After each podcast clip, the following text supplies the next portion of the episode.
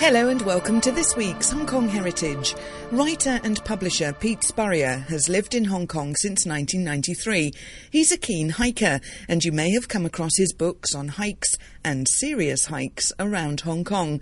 Those projects led on to his latest, which is the Heritage Hiker's Guide to Hong Kong, a series of 20 heritage walks, each lasting two to three hours on the streets of Hong Kong and Kowloon and the villages of the new territories. I joined him on a trail that took us from the University of Hong Kong down to Sai Ying Pun. So we're sitting here beside the granite columns of Loke Yew Hall, which is the main uh, hall of Hong Kong University, built in 1912 and has become a, a, symbol of the university as a whole. Very attractive building. And as we're looking out to the hillside, uh, we're hearing a bit of construction work because it's coming up to the university's 100th anniversary, and they're extending their campus across the hillside towards Pok Fu Lam. It's going to be double the size it is today. Now, Loke Yew Hall is uh, how old? I think it was built in 1912, named after a, a Malaysian Chinese tin magnate who provided funds for the university, the, the, new university, which was the first in Hong Kong. So Loke Yew Hall is, is actually rather lovely. It's uh, all, all, covered in uh, pastel plaster, and uh, you've got large columns coming down. And uh, one of the lovely things about it is also it's, it's surrounded by trees that you know have been here for, for decades, so it's actually quite shady here on a, a sunny blue sky day. Now, this is the start of a route that's going to take us down from the University of Hong Kong. And where are we going next in Pok Fu Lam? That's right. We're, we're starting on Pok Fu Lam Road, which is the main entrance to the university. We're going to walk through the campus uh, to see a few of its heritage buildings, then come down across Bonham Road into the western end of the mid levels, downhill into Sai Ying Pun, a very traditionally Chinese district. We're looking up at the clock tower of Loke Yew Hall. It's quite a well-known landmark. Uh, used to be able to be seen from the harbour, although there's taller buildings in front of it now. Um, during the Second World War, the whole building was stripped of its wood, of its roof, of its doors, of its floorboards uh, for firewood, and everything was restored after the war. I suppose here, also at the front of Loke Yew Hall, as well as the clock tower up above, uh, you've also got a huge archway coming out. I suppose here they've actually got the space to maintain all this stuff. That's right, and, and just opposite we've got an older building with a dome, which I think they call the Hung Hing Ying building now, uh, but was originally the Students' Union. In uh, I think that was built in 1920, and that still overlooks Bonham Road. Oh, nice to see a bit of traditional brick. Yeah, yeah, red brick is always, always attractive. And nowadays we've got a line of palm trees in front of Loke Yew Hall, which with the, the pastel uh, colouring uh, comes across very well. So we're stepping into the lobby now of the main building. Uh, we're going to walk up through it because Hong Kong University is built across a hillside so that you can reach one building from the first floor of another and so on. Uh, here in the lobby, we've got the foundation stone laid in 1910, I think, uh, by the governor of the day, Frederick Lugard. And it was a struggle at the time to get the money to finance this new university.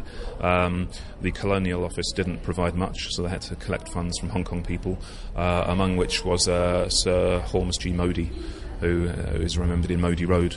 He provided a large portion of the funds. And here, halfway up the stairs, is Sir Hormusjee N. Mody, 1838 to 1911. Well, when I say here he is, there's actually uh, a bust of him on a wooden plinth.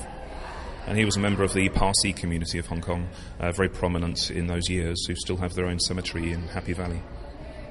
It's absolutely lovely along here, actually. The all the columns, the archways, the big doors, the big windows. We're walking through a cloistered courtyard now, uh, wooden doors and windows on, on the insides, and uh, palm trees, very, very tall palm trees, and, and banana trees, I think, on the inside, uh, all bathed in sunshine.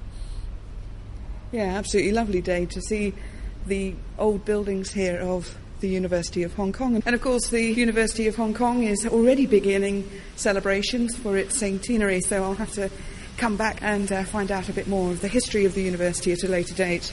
So just up the hill from here, there are three. Uh, there were originally three halls, uh, red brick again, that were built for the students. Um, Typhoon Wanda in 1962 uh, damaged them a great deal, and one of them was uh, demolished in 1992. Uh, uh, but they've been restored now, and they're now used for things such as the Centre for Buddhist Studies, I think, and, and various other faculties of the university. So where are we heading down to now, Pete? We're going to go down the hill now towards the what is now the Fung Ping Shan Museum and the Tang Chi Ngong School of Chinese, which are both on Bonham Road. Certainly a great day to be out walking after a very cold night. we are catching a bit of the sunshine today as we head past the Knowles building and down and out out of the University of Hong Kong here in Pok. Standing across from the University of Hong Kong here, we're uh, just uh, replenished ourselves with uh, uh a box of hot soy milk as we walk around, and uh, of course, along this road there are some lovely banyan trees still. There are, just just Bonham Road now, which is named after one of Hong Kong's first governors. There's a lovely banyan that hangs over the road with hanging roots, providing shade um, and space for birds. Um, and just across the road is the Fung Ping Shan Museum. Uh, which contains Chinese artwork. Uh, and I'd encourage anybody to visit the University of Hong Kong. Although it's a university campus, you're free to wander around. There's plenty of things to see, uh, including the museum there, which is uh, free of entry. Oh, should we get off this busy road though? Yes, let's, let's pop down a side street.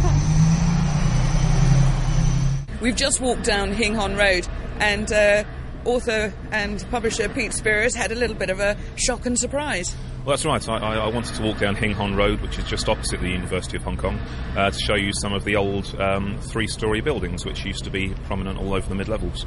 Um, these were, uh, uh, all of these had sea views, there was great ventilation in those days, very different from the uh, tall, narrow canyons that the mid levels is made of now. Uh, but we've come around the corner, and number 19, which we photographed for this guidebook, has just been demolished. So the guidebook is already uh, out of date and it's already a, a, bit of a historical document in just six months.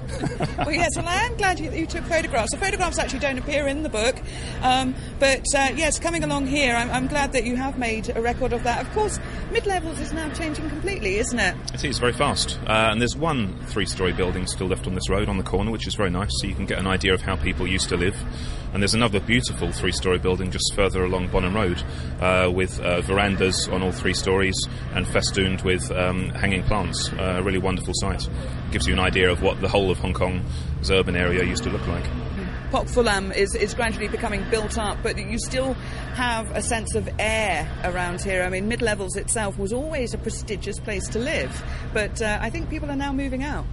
That's right, and actually, what you can see with these, um, with the building we're looking at on the corner, a three-story building, uh, that was inhabited by a Chinese family who'd moved up the hill from Sai Ying Pun earlier. Uh, Sai Ying Pun being at ground level, uh, being near to uh, Sheung Wan, that was the area of the Chinese bazaar.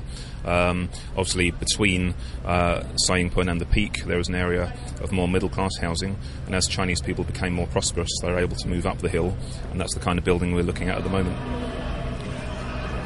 So uh, your advice would be around this area then is get your camera out fast. That's right, because it may be uh, changing uh, very next week. Yeah. So we're, we're going to walk down a, a, stone staircase now beside a stream, uh, which leads us back down to Pok Fu Road. Uh, Hing Hon Road, we're looking at the old street sign here, a very nice, sort of almost like an enamel advert uh, uh nailed to the wall.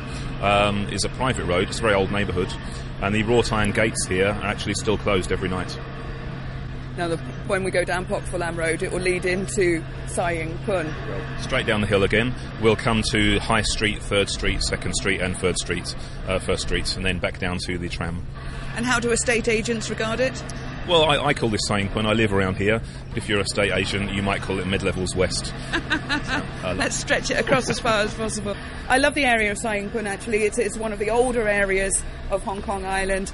And um, with with that age comes not only the buildings themselves, but also the the old stone walls, the banyan roots enmeshed in, in into those uh, into that stone. It's not just. Uh, modern concrete. That's right, and you can still see the stone steps of buildings which are long gone actually. The foundations and the retaining walls remain, and, and you can get an idea of what maybe stood there before.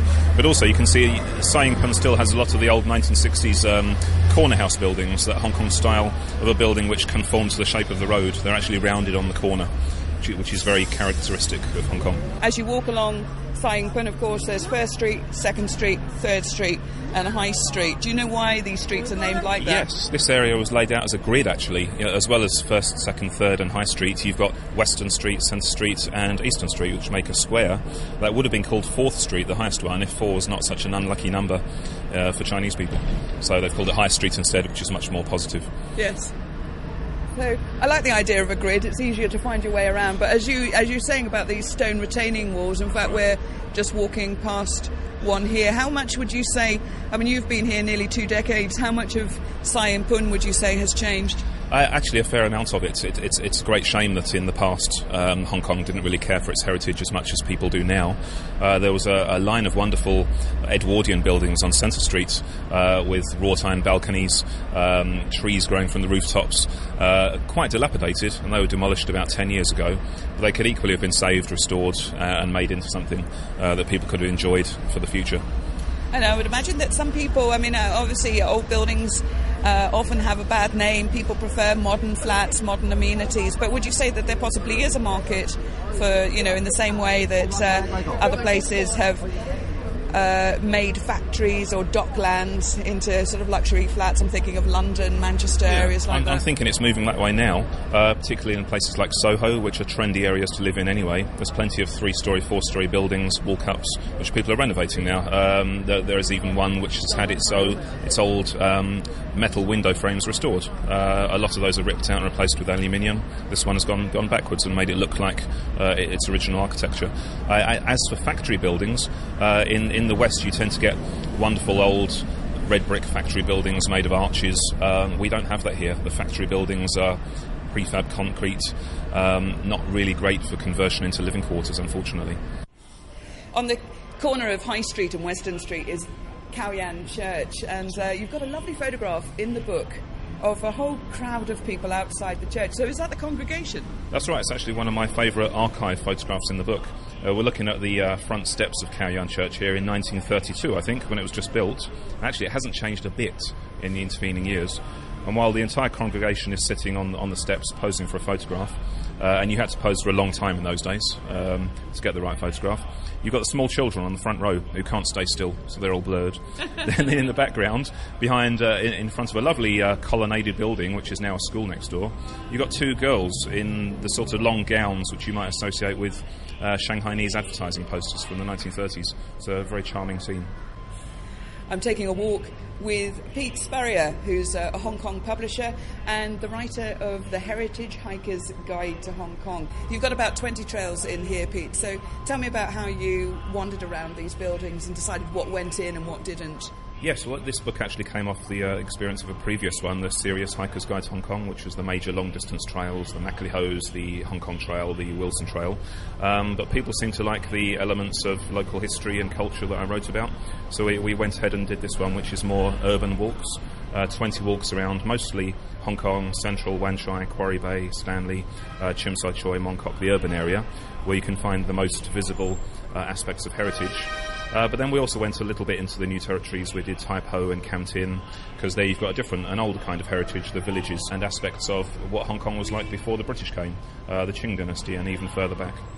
Yes, it's a, a, walk of 20 trails uh, published by FormAsia and, and, using a lot of FormAsia's archives of photographs. So you've got a whole variety of, of different decades marked in there. As I mentioned, we've, we've just been up to University of Hong Kong on a, a very sunny day. Uh, obviously, uh, on urban trails, you're going to pass quite some noisy areas, but we're just in the archway of Yai Church. And yes, the fact that it was built in 1932 and you can see these restless children on the photograph, I wonder if any of those are, are still with us. But uh, just down the side here, we've got a whole bunch of primary school children playing. Uh, but generally, as you walk around, of course, anticipate that you're going to have a few urban hills, particularly on Hong Kong Island. But other than that, the trails aren't meant to be strenuous. No, not at all. No, uh, each one will take two or three hours walking at a gentle pace so they can be followed by anybody.